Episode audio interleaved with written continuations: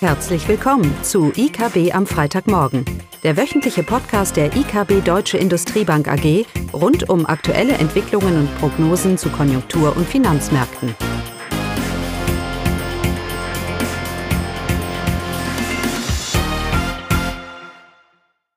Willkommen zu IKB am Freitagmorgen mit Klaus und mir, Caroline. Ja, und anfangen tun wir gleich mal mit den US-Zahlen.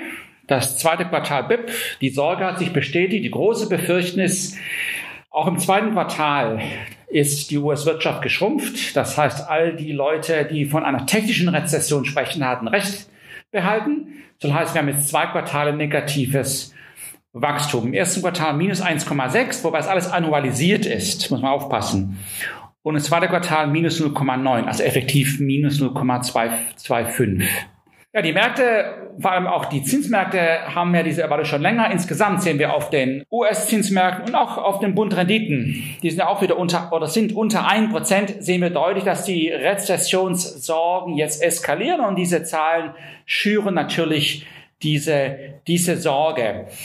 Es schürt auch die Sorge, dass die Fed vielleicht etwas übertreibt. Ich hatte die Zinsen diese Woche mit 0,75 oder 75 Basispunkten angehoben und macht weiterhin viel Lärm, dass da noch weitere Anhebungen kommen.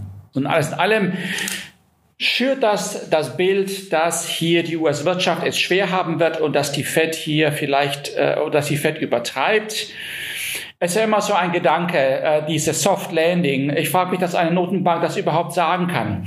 Sie versucht ein Soft Landing hinzubekommen, als ob man die Transmissionsmechanismen genau weiß, wie lange sie dauern und welchen, Ein und welchen Einfluss sie haben.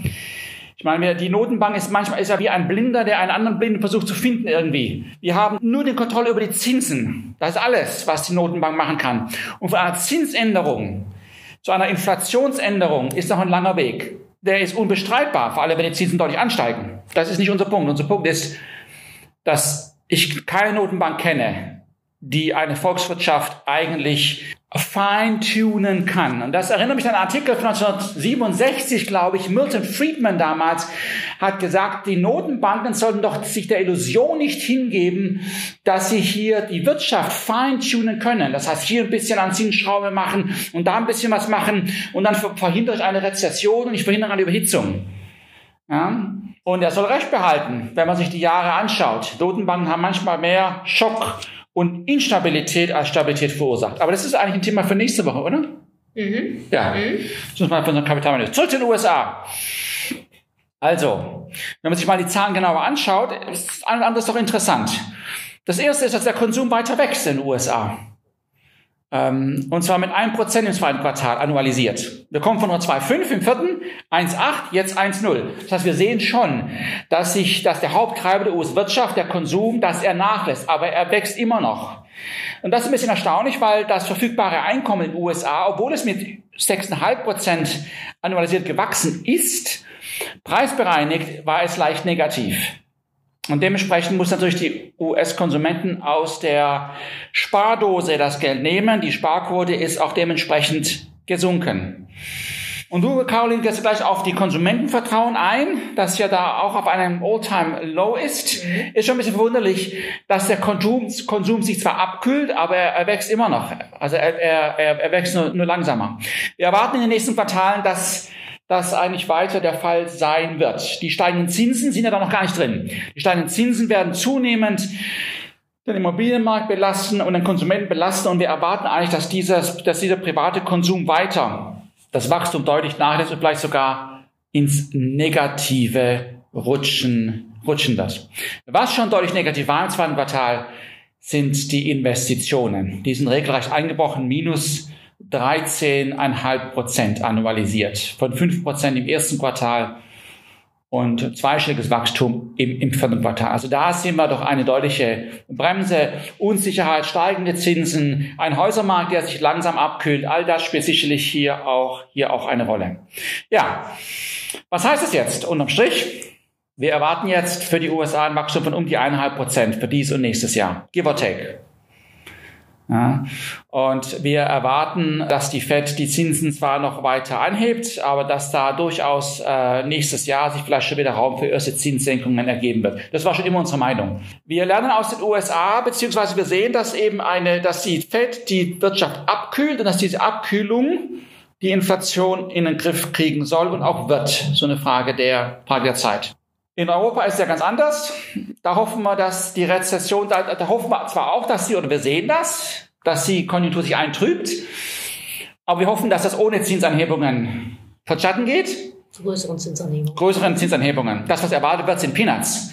Dass wir die Wirtschaft nicht abkühlen und dass wir auch die Inflation nicht in den Griff kriegen. Also in Europa ist das Bild weiterhin eins, dass die Inflation wird, die Wirtschaft wird sich sowieso abkühlen und das wird ausreichen, um die Inflation in den Griff zu kriegen.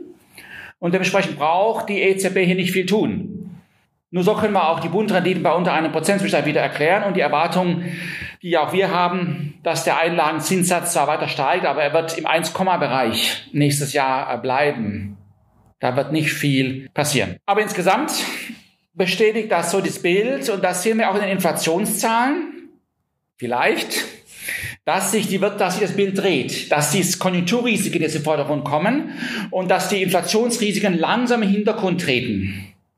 Und dementsprechend wir auch eine, langsam eine Wende in den Inflationsdynamiken sehen. Erzeugerpreise Deutschland Monat auf Monat hat sich vielleicht schon angedeutet, dass eine Verlangsamung jetzt kommt. Wir hatten Inflationszahlen für Juli Deutschland 7,5. danke. Von 7,6, ja gut, da Jahr auf Jahr 0,9 Monat auf Monat. Natürlich ein paar Sondereffekte, die da auch weiterhin eine Rolle spielen. Wir erwarten eigentlich erst einen deutlichen, deutlichen Rückgang in der Inflationsrate März nächsten Jahres. Jahr auf Jahr jetzt die Raten. Aber die Konjunkturdaten ganz klar. Und Caroline, das ist ja jetzt dein Punkt, auf den du eingehen wirst. Wenn wir uns die Daten anschauen, Stimmungsindikatoren, Frühindikatoren, whatever, es ist doch jetzt wirklich ganz klar, das Pendel schwingt jetzt von Inflationsrisiken zu Konjunkturrisiken. Auch in Deutschland, oder? Genau, also alle Stimmungsindikatoren, die vorliegen, IFO-Geschäftsklima, Einkaufsmanager-Index, äh, Sentix, ZDEW, Konjunkturerwartung, alles ist abwärts gerichtet. Der Einkaufsmanager-Index ist äh, unter die kritische Expansionsschwelle, unter, der, unter die Marke von 50 Punkten gefallen. Und auch eben, wie gesagt, das IFO-Geschäftsklima hat deutlich nachgelassen. Jetzt am Montag, der Index fiel auf den niedrigsten Wert seit Juni 2020. Was noch besonders hervorzuheben ist, da ist Klaus ja auch schon drauf eingegangen, das ist eben das Konsumklima, nicht nur in Deutschland, auch in den USA oder auch in den, in den europäischen Nachbarländern das hat wirklich seinen Tiefpunkt erreicht, historische Tiefs erreicht. Das ist deutlich schlechter, es ist schlechter als äh, zu Corona-Hochzeiten. Es ist schlechter ausgefallen als zur Finanzkrise 2008, 2009. Und das zeigt eben, wie extrem verunsichert die Konsumenten sind und das eben, obwohl die Arbeitsmärkte ja weiterhin gut laufen, auch in Deutschland, die Beschäftigung nimmt zu und wie jeder ja auch äh, persönlich mitbekommt, wir haben Arbeitskräftemangel, insbesondere im Dienstleistungssektor. Aber dennoch, der Konsument macht sich Sorgen um seinen Arbeitsplatz. Aber es ist doch trotzdem komisch. Ich habe also der Arbeitsmarkt so gut, aber die Stimmung in den USA ist dermaßen am Boden ja. und doch konsumiert ja. der US-Konsument mehr. Wie passt das irgendwie, wie passt das zusammen? Ist es gezwungenes, gezwungener Konsum aus der Not heraus? Glaube ich nicht. Also es bleibt schon ein bisschen ein, ein, ein Rätsel, dass bei der Konsumlaune, die mhm. du, die du ja schilderst, mhm. der US-Konsum doch eigentlich re sich relativ gut gehalten hat. Mhm. Das wird man in Deutschland sicherlich nicht so erwarten. Nee, da ähm, ist äh, ganz klar so, dass äh, also zum einen die Konjunkturerwartung abgenommen hat, aber auch was das GfK-Konsumklima misst, die Anschaffungsneigung, die ist auch auf einem auf ein Tief gesunken, was wir auch noch historisch noch nie hatten.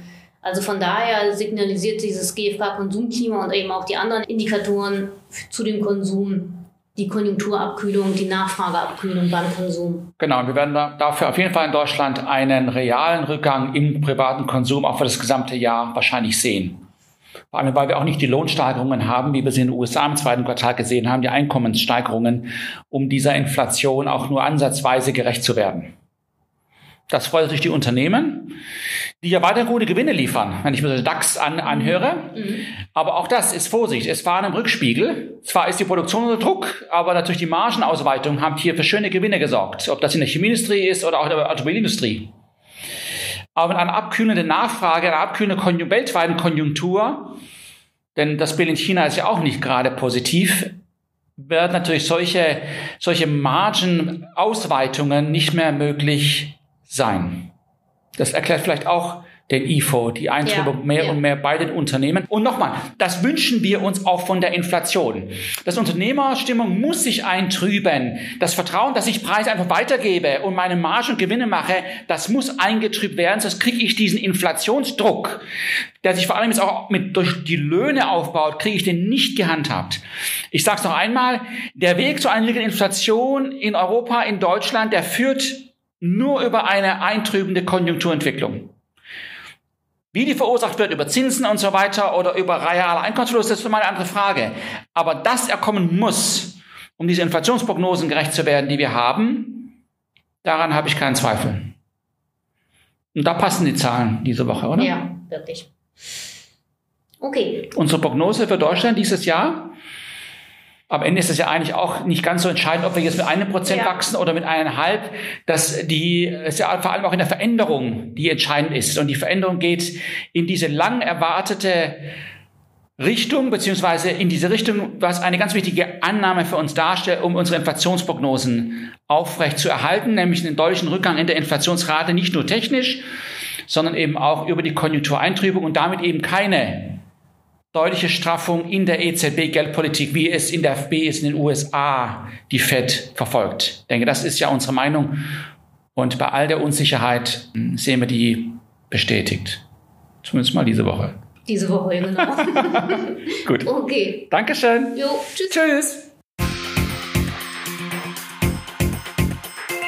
Das war das wöchentliche IKB am Freitagmorgen. Sie wollen immer über neue Ausgaben informiert bleiben? Dann direkt den Podcast abonnieren. Oder besuchen Sie uns unter www.ikb-blog.de slash podcast.